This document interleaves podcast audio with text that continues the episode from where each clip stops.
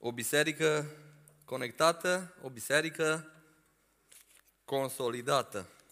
Și mă bucur foarte mult de mărturiile pe care tocmai le-am auzit. Cred că, într-un fel sau altul, Dumnezeu, prin cuvântul Lui, ne-a vorbit fiecăruia dintre noi. Și mă bucur atât de mult că suntem astăzi conectați ca să ascultăm ultima temă din seria noastră de predici conectat.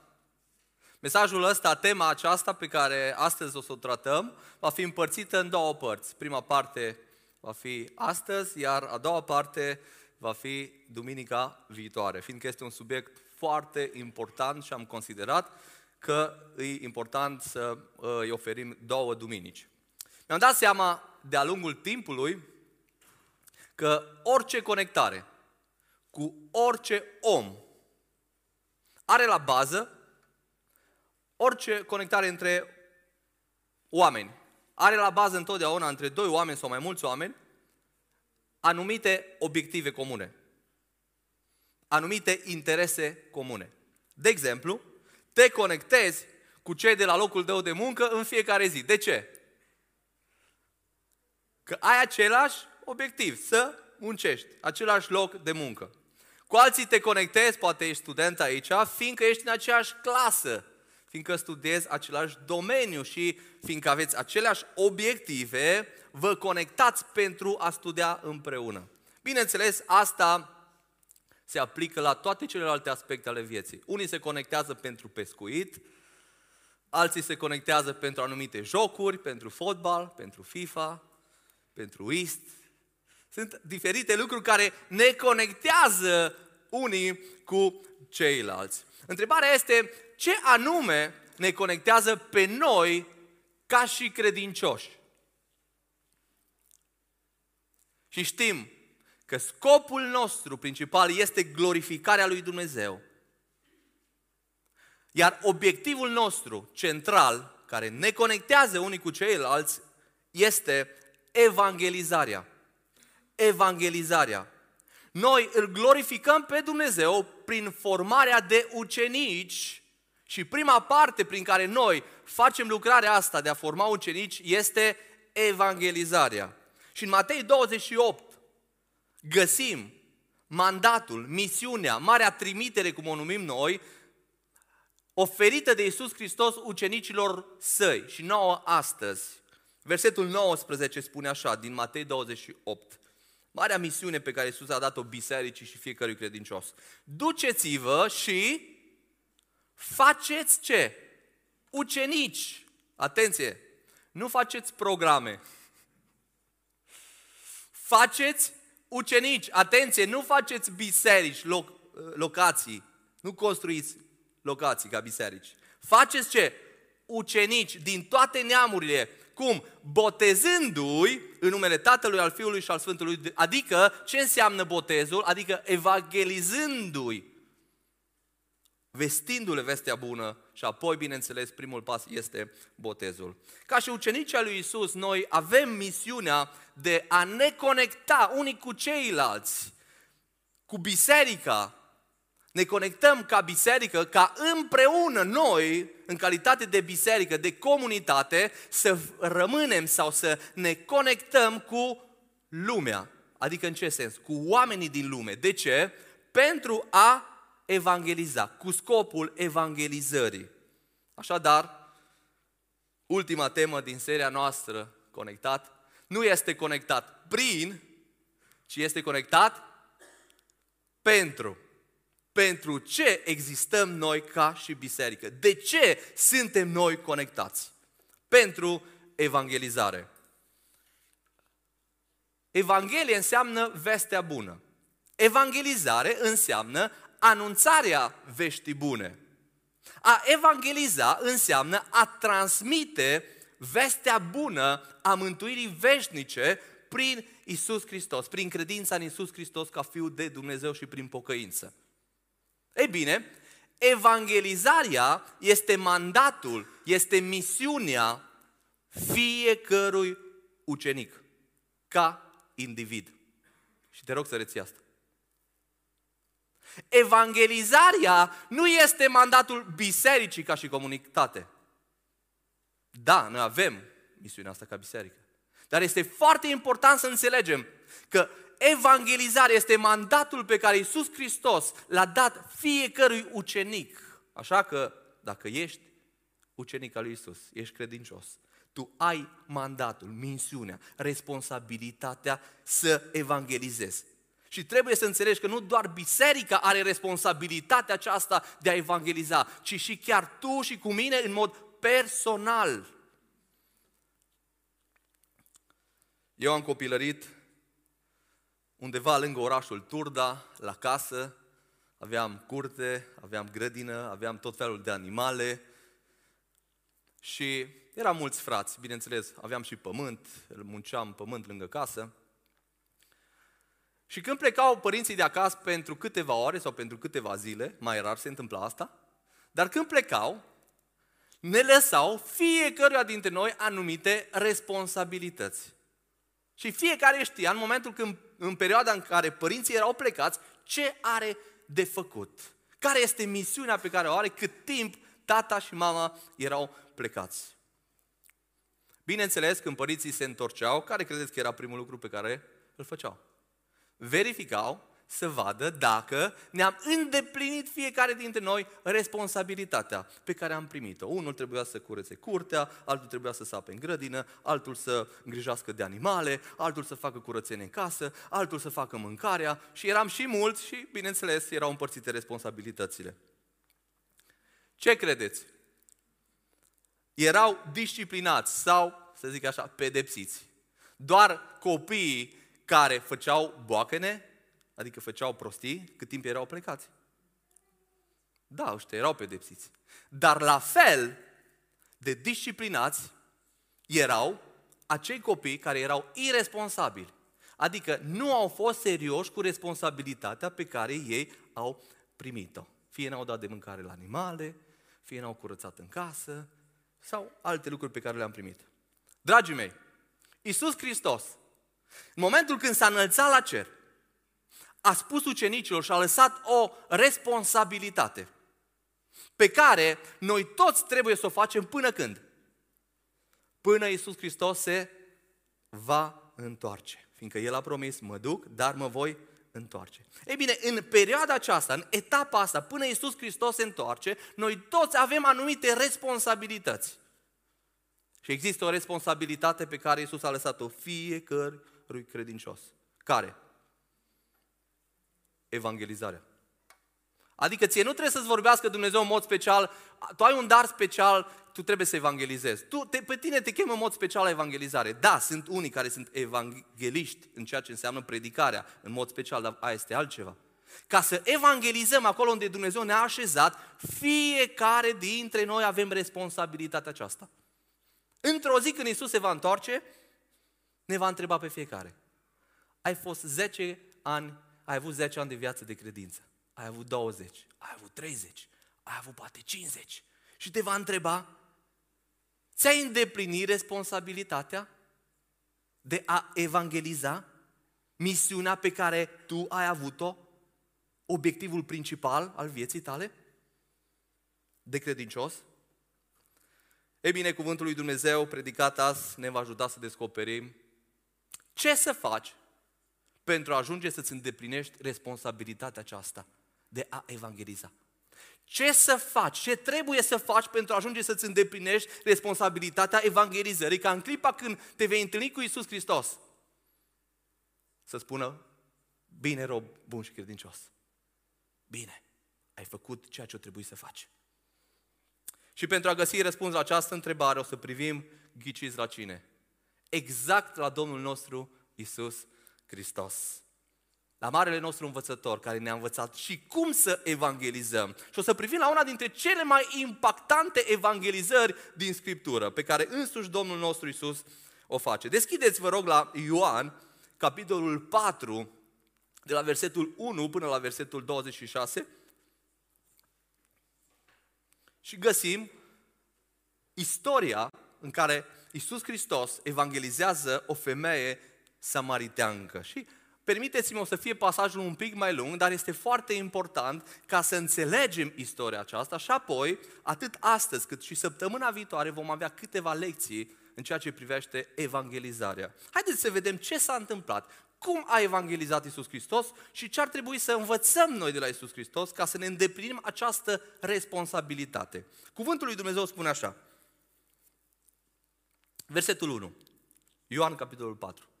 Domnul Isus a aflat că fariseii au auzit că el face și botează mai mulți ucenici decât Ioan. Însă Isus nu boteza el însuși, ci ucenicii lui. Atunci a părăsit Iudeea și s-a întors în Galileea. Fiindcă trebuia să treacă prin Samaria, a ajuns lângă o cetate din ținutul Samariei, numită Sihar, aproape de gorul pe care îl dăduse Iacov fiului său Iosif. Acolo se afla fântâna lui Iacov. Isus, ostenit de călătorie, ședea lângă fântână. Era cam pe la ceasul al șaselea. A venit o femeie din Samaria să scoată apă. Dăm să beau. I-a zis Isus. Căci ucenicii lui se dusese în cetate să cumpere de ale mâncării. Femeia samarinteancă i-a zis, cum tu, iudeu, ce să bei de la mine, femeie samariteancă? Iudeii, în adevăr, n-au legătură cu samaritenii. Drept răspuns, Iisus i-a zis, dacă ai fi cunoscut tu darul lui Dumnezeu și cine este cel ce zice dăm să beau, tu singur ai fi cerut să bei și el ți-ar fi dat apă vie. Doamne, i-a zis femeia, N-ai cu ce să scoți apă și fântâna este adâncă. De unde ai putea să ai dar această apă vie? Ești tu oare mai mare decât părintele nostru Iacov, care ne-a dat fântâna aceasta și a băut din ea, el însuși și feciorii lui și vitele lui? Iisus i-a răspuns, oricui bea din apa aceasta îi va fi iară sete. Dar oricui bea din apa pe care o voi da eu, în viac nu-i va fi sete. Ba încă, apa pe care o voi da eu se va preface în el într-un izvor de apă care va țâșni în viața veșnică. Doamne, i-a zis femeia, dă-mi această apă, ca să nu mai fie sete și să nu mai vin până aici să scot. Du-te, i-a zis Iisus, te cheamă pe bărbatul tău și vin aici. Femeia i-a răspuns, n-am bărbat.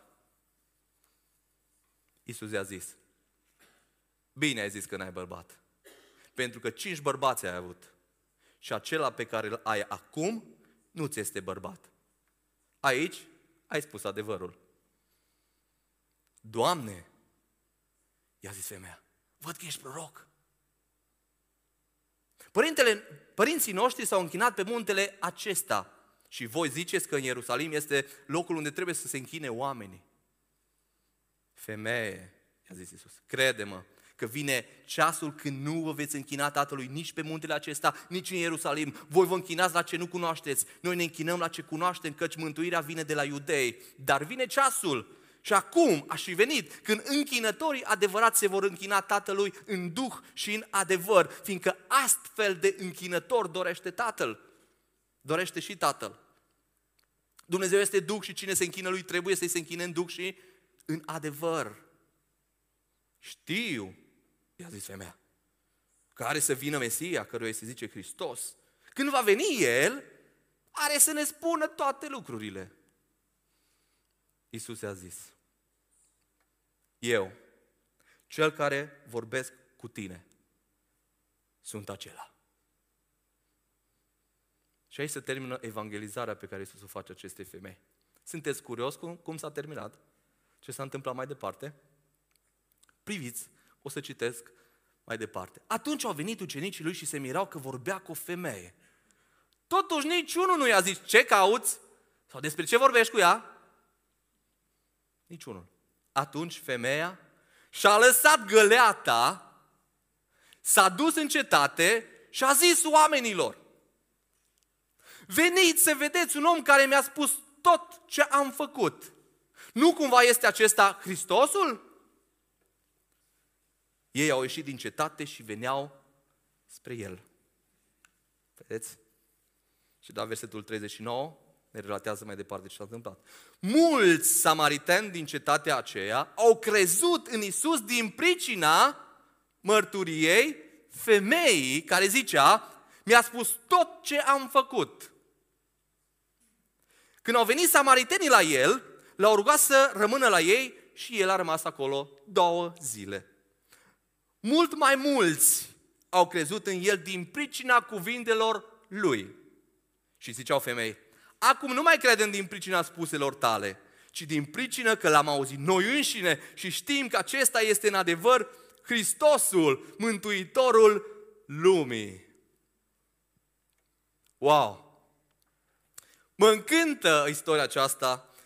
Sunt extraordinare rezultatele acestei aparent foarte simple evangelizări pe care Isus o face acestei femei. Însă observați cum convertirea acestei femei, evangelizarea unei singure persoane, a condus aproape toată localitatea. Pasajul spune, mulți oameni din localitate au ajuns să creadă în Isus Hristos printr-o evangelizare a unei persoane. Vedeți cum Isus a folosit de această femeie ca, să ducă veste, ca să-i ducă vestea bună nu doar ei, ci apoi prin ea să ducă vestea bună acolo, în cetatea respectivă din Samaria. Nu voi să spun ceva.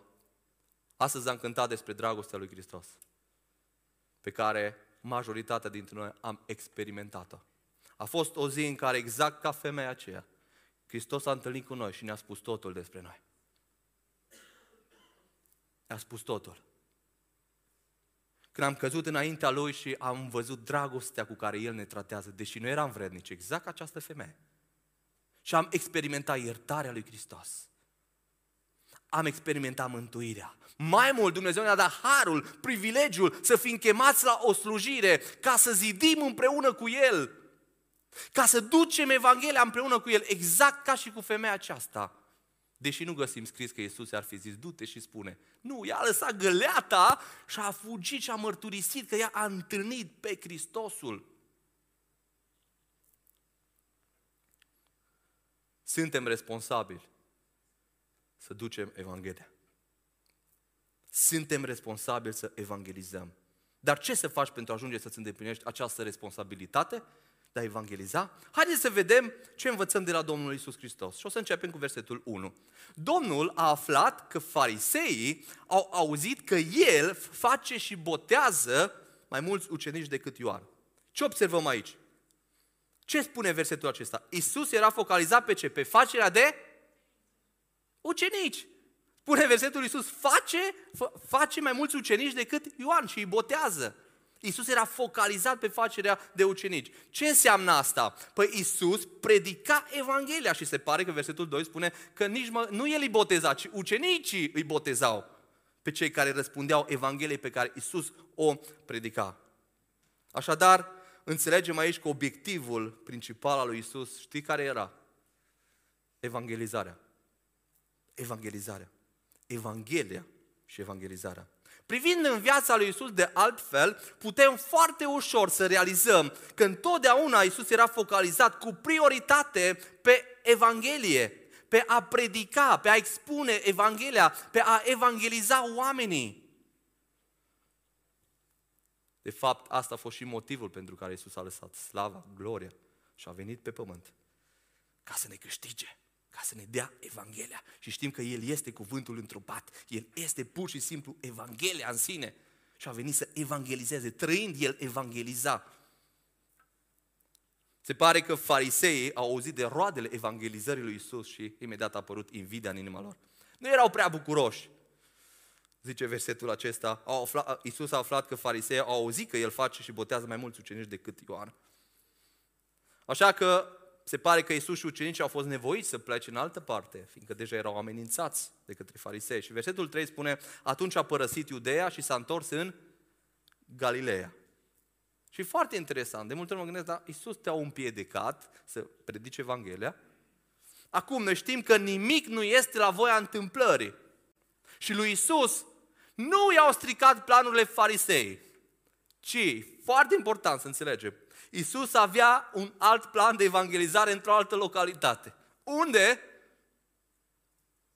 În Samaria, lângă o cetate numită Sihar. Priviți ce spune versetul 4. Fiindcă trebuia să treacă prin Samaria, a ajuns lângă o cetate din ținutul Samariei, numit Sihar.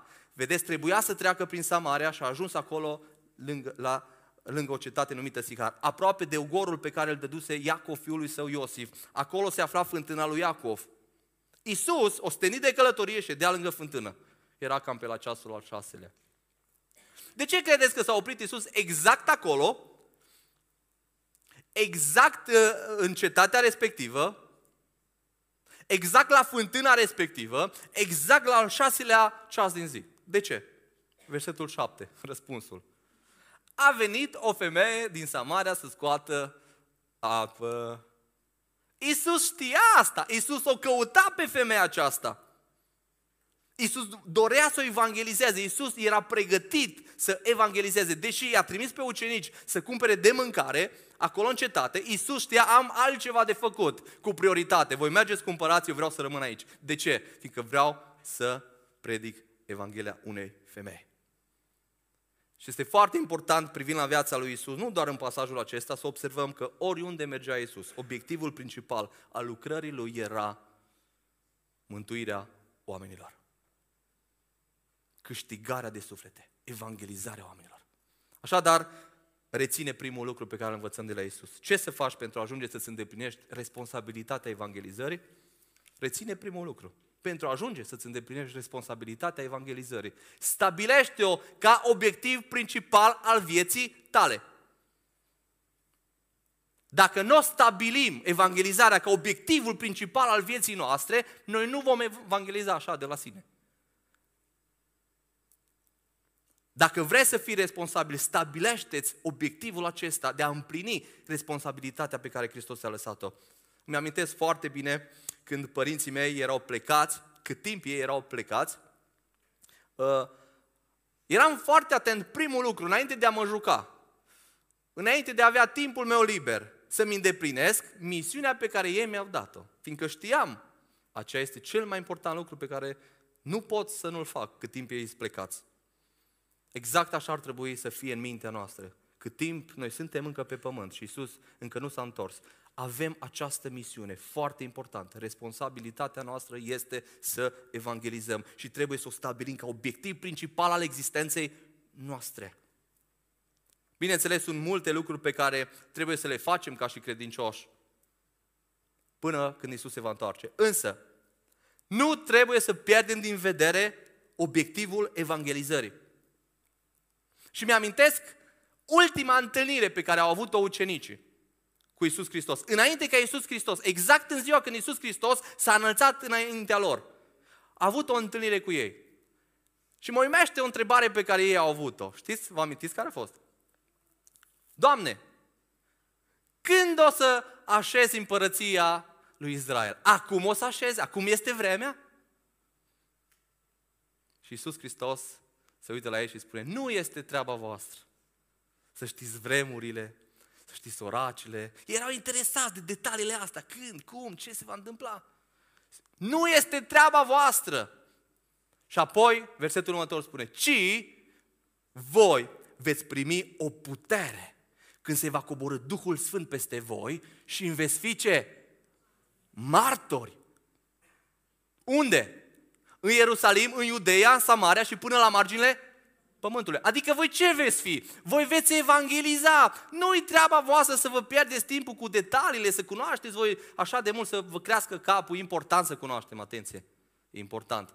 Dar nu asta e principalul. Noi avem o misiune și nu ne permitem să neglijăm misiunea cea mai importantă pe care noi avem ca și credincioși. Care? Evangelizarea.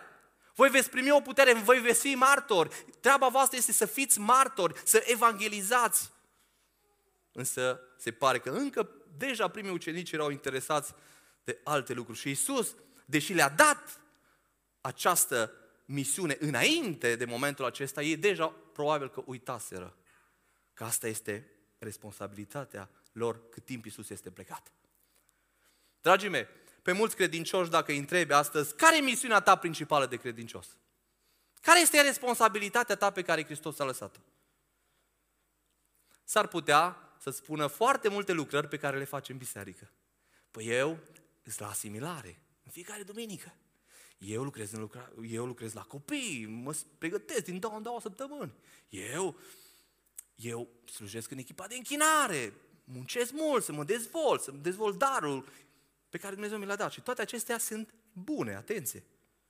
Însă, nu acestea sunt responsabilitatea principală pe care tu și cu mine am primit-o. Prima responsabilitate este să vorbesc de Hristos. Luni, marți, miercuri, joi, vineri, sâmbătă, duminică. Eu sunt responsabil să evangelizez. Și recunosc că o parte din vina, din vina, uh, din vină este a noastră, a păstorilor, a predicatorilor. De ce? Fiindcă am determinat oamenii și am chemat oamenii să se implice în, în ceea ce se întâmplă duminica, în serviciul public de duminica, uitând să încurajăm că acolo unde Dumnezeu i-a pus să fie lumină și să fie sare. Să evangelizeze, fiindcă asta este chemarea ta. Asta este chemarea mea. Dragii mei, noi nu suntem chemați doar să slujim duminica într-un departament, într-o biserică locală. Asta este foarte bine, asta ne ajută, este important. Însă, atenție mare, noi suntem chemați să, să evangelizăm acolo unde Dumnezeu ne-a așezat. Fiecare dintre noi avem neamuri care nu sunt credincioase, prieteni, vecini, colegi, fiecare dintre noi. Și suntem chemați să le dăm vestea bună, Evanghelia. Dar Flaviu, duminica, noi evangelizăm. Că eu chem oameni aici la biserică. E bine să-i chem, chiar te încurajez să o faci. Noi evangelizăm duminica, dar misiunea noastră de a evangeliza, atenție, de multe ori în mintea noastră a rămas la biserică să face evangelizare. Da, și aici mesajul este evanghelic. Dar evangelizare se face în fiecare zi în viețile oricărui credincios matur, autentic. Ascultați-mă bine, Dumnezeu ne-a trimis să mergem să căutăm oamenii pentru a evangeliza. Nu să așteptăm ca oamenii să vină la noi. A, păi dacă vor să-L caute pe Hristos, eu să aici să mă întrebe. Eu să ies să le spun Evanghelia. Nu să așteptăm să vină oamenii la biserică, fiindcă în, în, mai ales în perioada aceasta și cu pandemia, dar și cu generația aceasta, foarte puțini vor mai intra într-o biserică. Este momentul ca biserica să iasă dincolo de ziduri și să evangelizeze. Vă imaginați cum ar arăta biserica, bisericile, orașul Saragoza, dacă fiecare credincios din fiecare biserică și-ar îndeplini misiunea aceasta dacă fiecare ar avea obiectiv principal al existenței lui, al vieții lui, dacă în fiecare dimineață noi fiecare ne-am trezit cu gândul astăzi trebuie să îmi îndeplinez responsabilitatea să evangelizez. Cum ar arăta? Vă spun eu cum. Nu știu dacă neapărat foarte mulți convertiți, însă bisericile ar fi pline.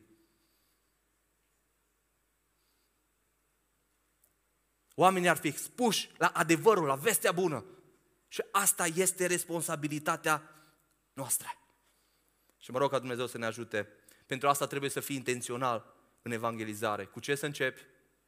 Trei lecții practice, trei sfaturi practice. Primul, roagă-te pentru inima celui necredincios de lângă tine. Primul lucru care trebuie să începem când vorbim de evangelizare este rugăciunea. Ascultați-mă, fără Duhul Sfânt, noi nu putem face nimic. Doar, noi putem doar informa, dar noi nu putem transforma. Avem nevoie de Duhul Sfânt. Avem nevoie de Duhul Sfânt să ne călăuzească pe noi, dar avem nevoie de Duhul Sfânt să pregătească mintea și inima celui căruia noi spunem Evanghelia.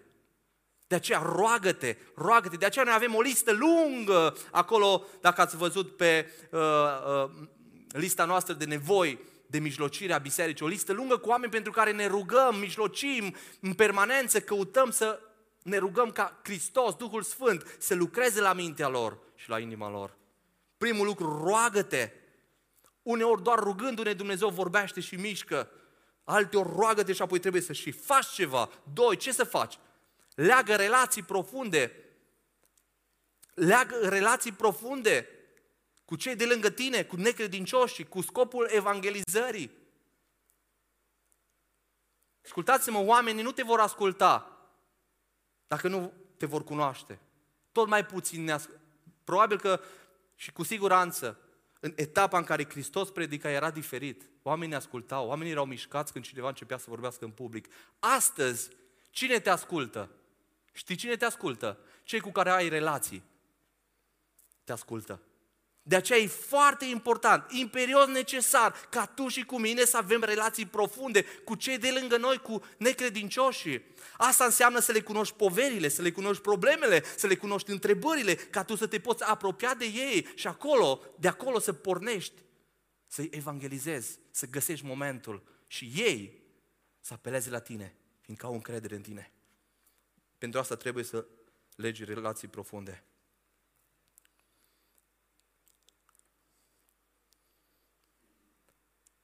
Dacă cei mai mulți din anturajul nostru nu vor ajunge niciodată în biserică, nu e problemă.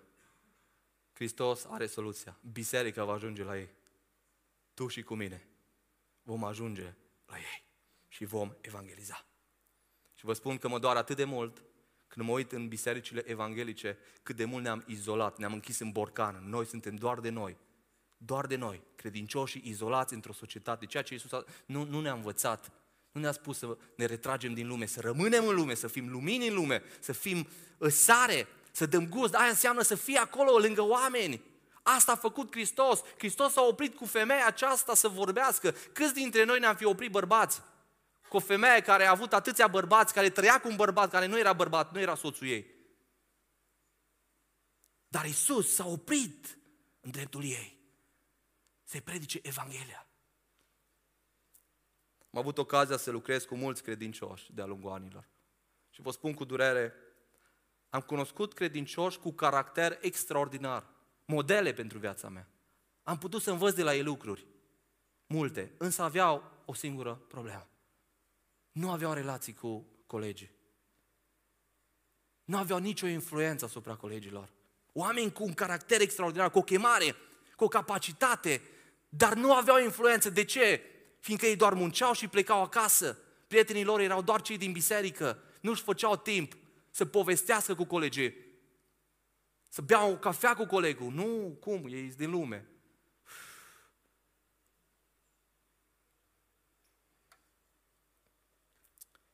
Relațiile construiesc cele mai bune oportunități de evangelizare. Notează-ți asta. Relațiile construiesc cele mai bune oportunități de evangelizare. Vrei să evangelizezi pe cineva? Iubește-l. Arată-i că-ți pasă de el. Leagă relații cu el. Legând relații cu el, tu ești Evanghelia trăit, exact ca și Hristos. El va privi la tine și va vedea Evanghelia. El va fi evangelizat doar uitându-se la viața ta. De aceea e important să legi relații, să legăm relații cu cei din lume, cu cei necredincioși. Și nu știu câți dintre voi, săptămâna aceasta când ați fost provocați să vă propuneți pentru 2022 obiective. Câți dintre voi v-ați propus ca obiectiv principal responsabilitatea pe care noi avem? Vreau să evangelizez. Mă bucur că sunt unii care ați ridicat mână. Dragii mei, toți trebuie să avem acest obiectiv în lista noastră. Acolo unde Dumnezeu te-a așezat, tu ai un obiectiv principal. Trebuie să arăți Evanghelia, să-L arăți pe Dumnezeu și să-L explici pe Dumnezeu. Îl arăți prin viața ta și îl explici prin cuvintele tale. De asta leagă relații. Trei, vânează oportunitățile de evangelizare. Vânează oportunitățile de evangelizare.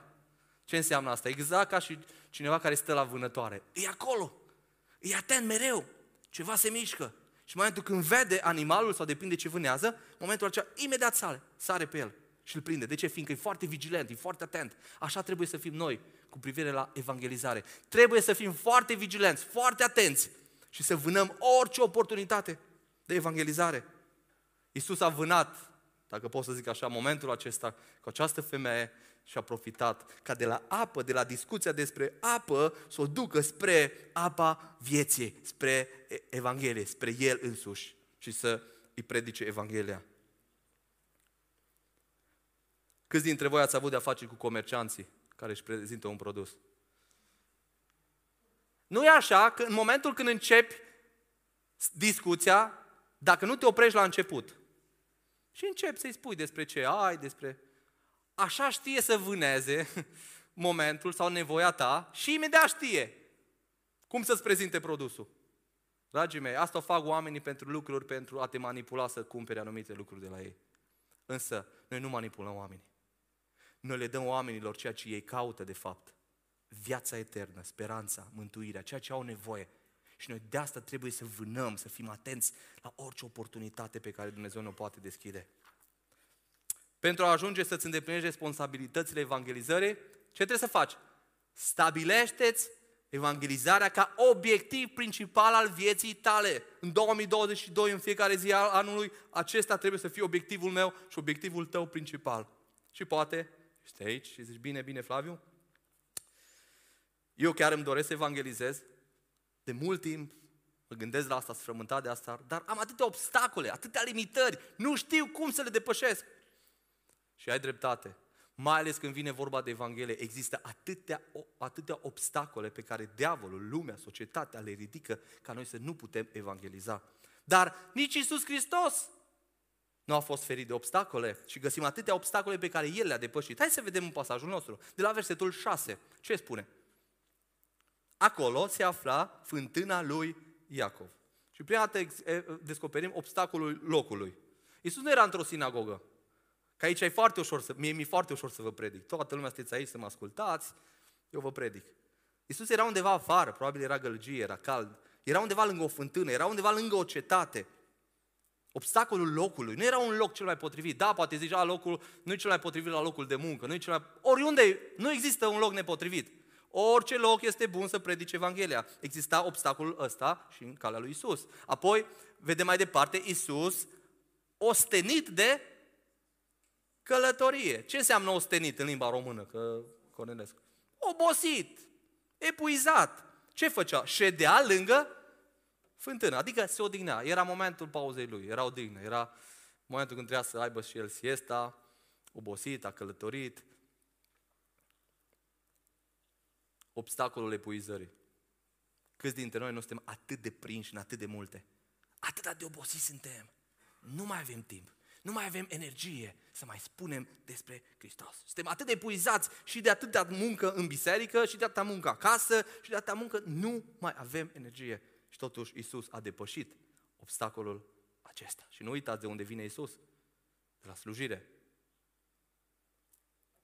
Apoi, ce spune mai departe? Eram cam pe la ceasul al șaselea, ora 12, când e cel mai cald.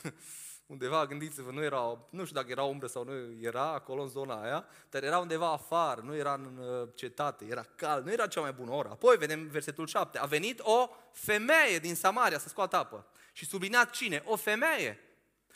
Exista obstacolul ăsta al diferenței de sex. nu nu, un bărbat nu-și permitea să vorbească în perioada aceea așa cum vorbim astăzi, o femeie cu un bărbat. Și exista obstacolul acesta care Iisus a trebuit să-l depășească. Și priviți ce spune Isus. Intră în discuție cu ea și spune, dăm să beau. Vorbește cu ea. Iisus trece orice limită, orice obstacol îl depășește, asumându-și chiar riscul de a fi acuzat, interpretat și vorbit de rău, fiindcă vă amintiți femeia aceasta, ce mărturie avea? Și Iisus trece orice obstacol. Versetul 8 spune, ucenicii lui se duseseră în cetate să cumpere de ale mâncării. Gândiți-vă când au venit ucenicii și l-au văzut. Bă, Iisus vorbește cu o femeie, băi, și samariteancă. Și Iisus depășește orice obstacol al interpretărilor care oamenii puteau să le aibă și așa mai departe. Și observați că însăși femeia ridică obstacole. Versetul 9. Femeia samariteancă i-a zis, ce i-a zis? Cum? Tu, iudeu, cer să bei de la mine, femeie samariteancă? Și apoi explică, iudei în adevăr n-au legătură cu samaritenii. Se pare că era o problemă un conflict, nu aveau o relație bună iudei cu samaritenii. Și ea întreabă, cu alte cuvinte, nu te apropia de mine, îs femeie, îs samariteancă și erau atâtea obstacole care puteau să-L oprească pe Isus. Dar Isus depășește orice obstacol. Isus trece peste orice obstacol. De ce? Pentru a da Evanghelia. Și acesta este al doilea, a doua lecție pe care noi o învățăm. Depășește orice obstacol din calea evangelizării depășește orice obstacol din calea evangelizării. Ce să faci pentru a-ți îndeplini responsabilitatea de a evangeliza? Ei bine, pentru a-ți îndeplini această responsabilitate de a evangelizării, depășește orice obstacol din calea ei. Iisus nu doar că a depășit orice obstacol cu această femeie samariteancă, ci El a depășit orice obstacol care putea să-L oprească să nu coboare din cer. Și știți ce spune Filipeni, capitolul 2? El s-a dezbrăcat pe sine însuși. Nu a crezut ca un lucru de apucat să fie deopotrivă cu Dumnezeu, ci s-a dezbrăcat pe sine însuși, s-a coborât și s-a făcut, a luat un chip de rob, s-a făcut asemenea oamenilor și a murit. Și în orice moarte, ci încă o moarte de cruce, Iisus a depășit orice obstacol ca noi să avem mântuirea, ca să ducă Evanghelia. La fel trebuie să facem și noi. E bine, Iisus a înviat, s-a înălțat și ne-a lăsat nouă responsabilitatea să ducem Evanghelia depășind orice obstacol, urmând modelul pe care El ne l-a arătat. Dacă am înțelege că eternitatea, sufletul oamenilor depinde de Evanghelie și de dorința noastră de a le duce Evanghelia, dragii mei, nu am putea să rămânem nepăsători. Imaginați-vă un doctor care acum ar descoperi care este tratamentul la COVID. Hai că COVID-ul nu e mai așa, cum cu Omicron. Ar descoperi care e tratamentul la cancer. La orice tip de cancer. Ce ar face doctorul în momentul respectiv? Dacă el știe, este sigur, acesta este tratamentul. Toți oamenii care, care au boala aceasta incurabilă, care distruge, care ia atâtea vieți. Eu am tratamentul. Întrebare, credeți că ar sta nepăsător? Ar face orice. Ce înseamnă orice? Ar depăși orice obstacol, orice amenințare, orice și-ar asuma orice risc. De ce? Fiindcă ar ști, eu am ceva ce oamenii au nevoie. Cu atât mai mult când iubești pe cineva. Și mulți dintre voi sunteți aici părinți. Gândește-te că tu ai tratamentul unei boli și unei boli pe care o are copilul tău. O boală care în câteva luni de zile copilul tău va pieri. Și tu ai tratamentul. Adică nu-l ai tu, dar există tratamentul. Ai găsit tratamentul. Doar că e destul de greu de găsit, de cumpărat, să intri în posesia lui. Ce te poate opri? Întrebare, care sunteți părinți? Ce te poate opri să faci rost de tratament? Ziceți. Absolut nimic. Vei face tot ce ține de tine să treci orice obstacol, fiindcă copilul tău are nevoie de tratament. Și există tratamentul, tu trebuie doar să faci sacrificiul, să depășești orice obstacol, să aplici tratamentul acela, să intri în posesia acelui tratament. Dragii mei, dacă noi am iubit oamenii, așa cum Hristos ne poruncește, nu am putea să tăcem. Nimeni nu ne-ar putea opri, fiindcă ei au nevoie de Evanghelie. Și în faptele apostolilor găsim primii ucenici ca fiind gata să depășească orice obstacol pentru a duce Evanghelia. Deci ei iubeau oamenii, iubeau pe Dumnezeu și îndeplineau responsabilitatea. Și vreau doar să priviți de la versetul 40, faptele apostolilor 5 cu 40. După ce au chemat pe apostoli, au fost închiși, după ce au chemat, au pus să-i bată cu nuiele i-au oprit să vorbească numele lui Isus și le-au dat drumul. Adică i-au amenințat că dacă mai fac asta, o să pățească din nou. Ce s-a întâmplat imediat după asta, versetul 41? Ei au plecat dinaintea soborului și s-au bucurat că au fost învrednici să fie bagiocoriți. Subliniați, s-au bucurat că au fost învrednici să fie bagiocoriți. Și au fost și bătuți, nu doar bagiocoriți. Apoi versetul 22. Ce au făcut? Eu m-aș aștepta să se ascundă undeva. Fiți atent ce spune. Și în fiecare zi. Unde? În templu, nu numai în templu unde erau protejați, și acasă, adică pretutindeni. Nu încetau, nu-i, nu-i oprea nimeni, nimic, nici, nu aveau niciun obstacol. Nu încetau să facă ceea ce ei știau că trebuie să facă. Ce? Să învețe oamenii și să vestească Evanghelia lui Isus Hristos. Dragii mei, pe primii creștini nu-i putea opri nimic să evangelizeze, dar pe creștinii de azi parcă nu-i mai motivează nimic. Parcă nu ne mai motivează nimic. De fapt, dacă există ceva ce i-a oprit pe primii credincioși, știți ce i-a oprit? Moartea. Moartea. Moartea. Și-au pierdut familii, și-au pierdut case, și-au pierdut tot confortul, și-au pierdut sănătatea, au fost bătuți, au fost amenințați și câți credincioși n-au trecut pe aici. Și-au pierdut și viața. Nici măcar moartea nu era obstacol pentru ei. Amenințarea morții nu era obstacol pentru ei. Mă rog ca fiecare dintre noi să iubim oamenii, să iubim pe Dumnezeu și să trecem peste orice obstacol ca să ducem Evanghelia. Și sunt atâtea obstacole pe care o să le amintesc scurt. Obstacole pe care trebuie să le depășim. Notează-ți, în primul rând. Primul obstacol, teama oamenilor de religie, de reguli și de tradiții. Toți oamenii se tem de asta. Oamenii care nu cunosc pe Dumnezeu. Ei se tem când aud că tu îi zici ceva de Domnul. Și la ce biserică mergi? Imediat te întreabă. Ce a făcut femeia samariteancă? Care a fost prima discuție pe care a ridicat-o? A, părinții noștri se închinau pe muntele ăsta. Voi unde ziceți? Vedeți? Imediat. Și asta fac oamenii. Caută imediat să vorbească despre diferențele doctrinare și așa mai departe. Și asta e și vina bisericii de multe ori, că noi în loc să-L predicăm pe Hristos, noi am predicat tradiția, obiceiurile noastre, regulile noastre interioare. În loc să-L ducem pe Hristos oamenilor să vorbim de dragostea lui Dumnezeu, de mesajul Evangheliei, de faptul că ei sunt păcătoși, sunt rupți și au nevoie de Hristos. Le-am spus regulile noastre. Ce e voie să facă și ce nu e voie să facă. Și asta e un obstacol. Noi trebuie să chemăm, dragii mei, oamenii la Hristos și mă rog ca Dumnezeu să ne ajute. Să nu ne pierdem. Asta trebuie să le spunem oamenii, că au nevoie de Hristos. Doi, al doilea obstacol, teama noastră de a nu falimenta. Câți dintre noi nu ne temem, dar dacă falimentezi, dar dacă nu va ieși, dacă va ieși prost, ascultă-mă bine, nu există faliment niciodată când tu spui Evanghelia. Falimentul este când nu o spui. Nu există faliment când tu comunici Evanghelia. Faliment este nu o comunici. Atenție mare, noi nu suntem chemați să convertim oamenii. Noi nu putem să o facem. Noi suntem chemați doar să comunicăm Evanghelia. Duhul Sfânt are rolul să însoțească Evanghelia și să convingă oamenii, să-i aducă la mântuire. Treaba noastră care este? Să semănăm Evanghelia și Dumnezeu va face să crească. Obstacolul 3.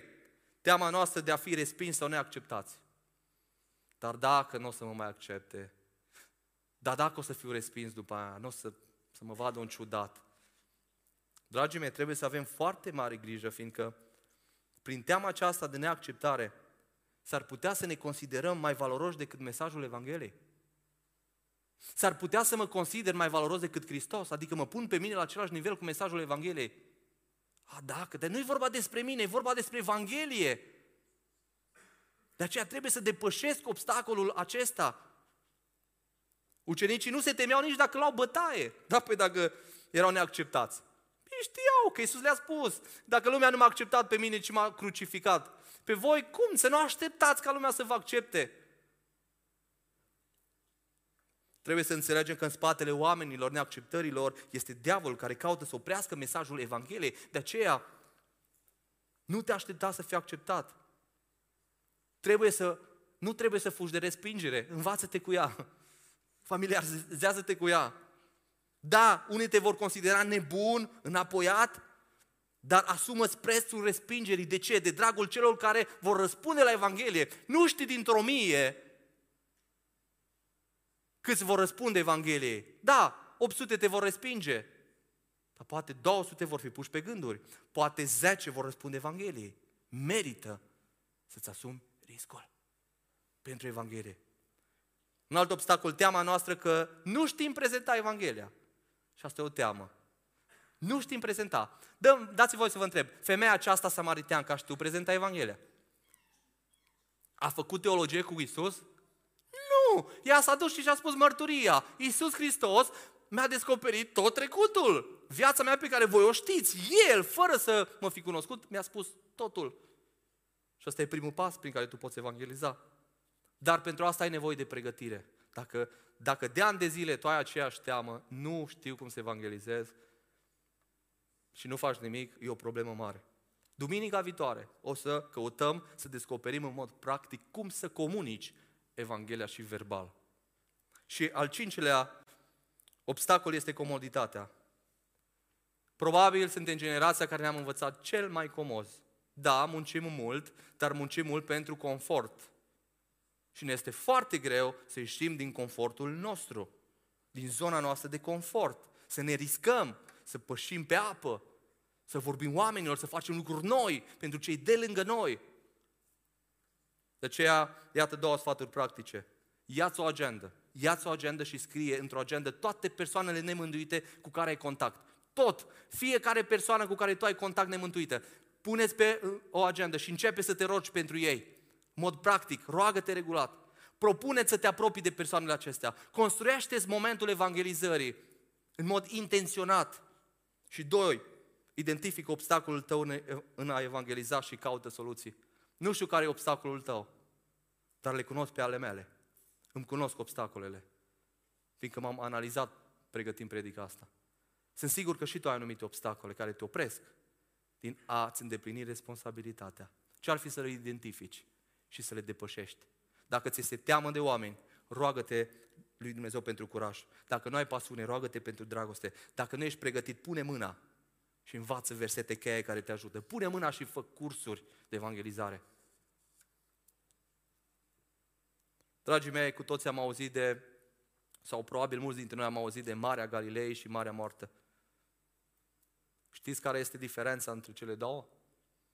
Marea Galilei este proaspătă și plină de viață, cu o vegetație bogată și un peisaj grozav de încântător. Asta este Marea Galilei. Însă, Marea Moartă este total diferită. Este lipsită total de vegetație. Nimic nu crește lângă ea, în jurul ei. Pământul este foarte uscat și fără viață. Uitați-vă la poze, cum arată. Exact ca Spania, ca zona Spaniei, aridă, adică nu vezi nimic acolo, nu vezi viață. Care, ce anume face diferența între cele două? Și citind, știți, am descoperit, știți care este diferența? Marea Galilei primește și apoi dă mai departe. Pe o parte intră anumite râuri și pe altă parte începe să se scurgă mai departe, să dea. Însă, Marea Moartă, care este moarte, îi poartă numele, primește și ea, intră în ea foarte multe râuri. Numai care o problemă. Ea nu dă mai departe nimic. Tot ce primește rămâne acolo în ea. Și rezultatul știți care este? Moarte. Dragii mei, și în viața noastră, dacă primim de la Dumnezeu atâtea lucruri și astăzi am cântat despre mântuirea noastră, despre binecuvântările, despre mâinile noastre, picioarele noastre, purtarea lui de grijă. Dragii mei, dacă nu dăm mai departe altora, noi stagnăm, noi ne uscăm treptat din punct de vedere spiritual. Așa a făcut Dumnezeu lucrurile. Dacă nu dă mai departe, ai primit Evanghelia și exact ca femeia aceasta, dacă nu o dai mai departe, în fiecare săptămână Hristos te binecuvintează cu mesaje din cuvântul lui. În fiecare zi îți dă mesaje din Biblie și tu nu le împărtășești cu alții. Tu crezi că doar păstorul trebuie să facă asta. De asta pierdem entuziasmul, fiindcă ținem doar pentru noi. Primim, primim. Și când nu evangelizezi, când nu dai mai departe, nu ai bucurie. Însă când ai, ai motivație, ai bucurie, ai entuziasm, Priviți la oamenii care au ca stil de viață evangelizarea, câtă bucurie există în viețile lor. Deci este extraordinar să vezi că Dumnezeu te folosește ca să duci mesajul Evangheliei, cel mai prețios mesaj din lumea asta. Mesaj care transformă nu doar viața asta, mesaj care schimbă destinele oamenilor. Îl ai tu. Și comunicându-l oameni să cadă înaintea lui Hristos și să-l accepte. Asta te înviorează, asta îți dă viață, asta îți dă vegetație, asta te ridică, asta crește roada în tine. Bucuria, pasiunea pentru Hristos. De ce credincioșii sunt atât de apatici în biserici? Fiindcă nu mai evangelizează. Totul este pentru noi și despre noi. Am devenit și pretențioși. De ce nu a fost așa? De ce? Nu e pentru noi biserica, e pentru Hristos și pentru a duce mesajul Evangheliei, pentru a mântui oamenii din lumea asta, pentru a-i smulge din ghearele diavolului.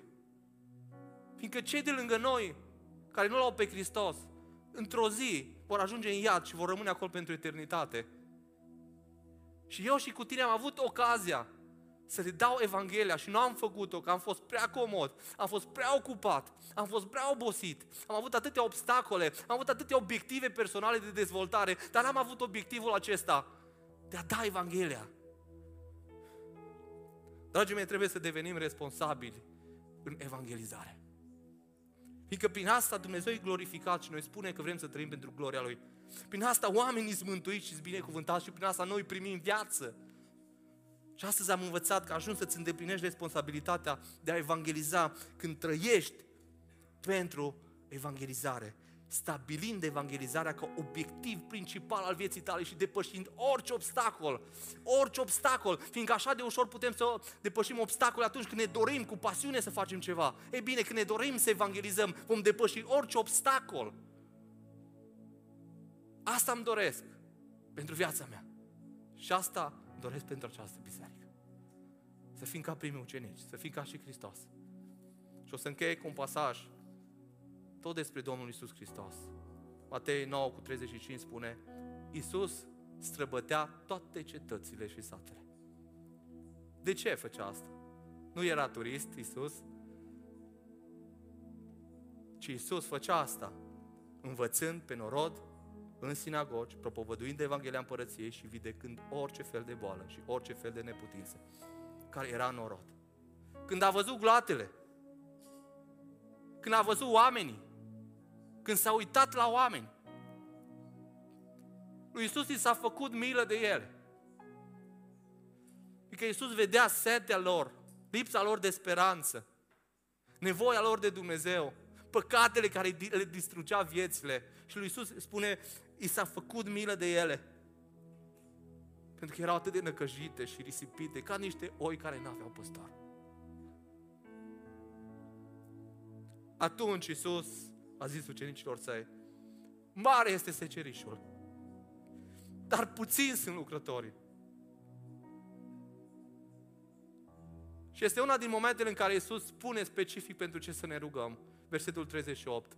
Rugați, rugați-vă, dar lui Dumnezeu, rugați pe Domnul secerișului să scoată lucrători la secerișul lui.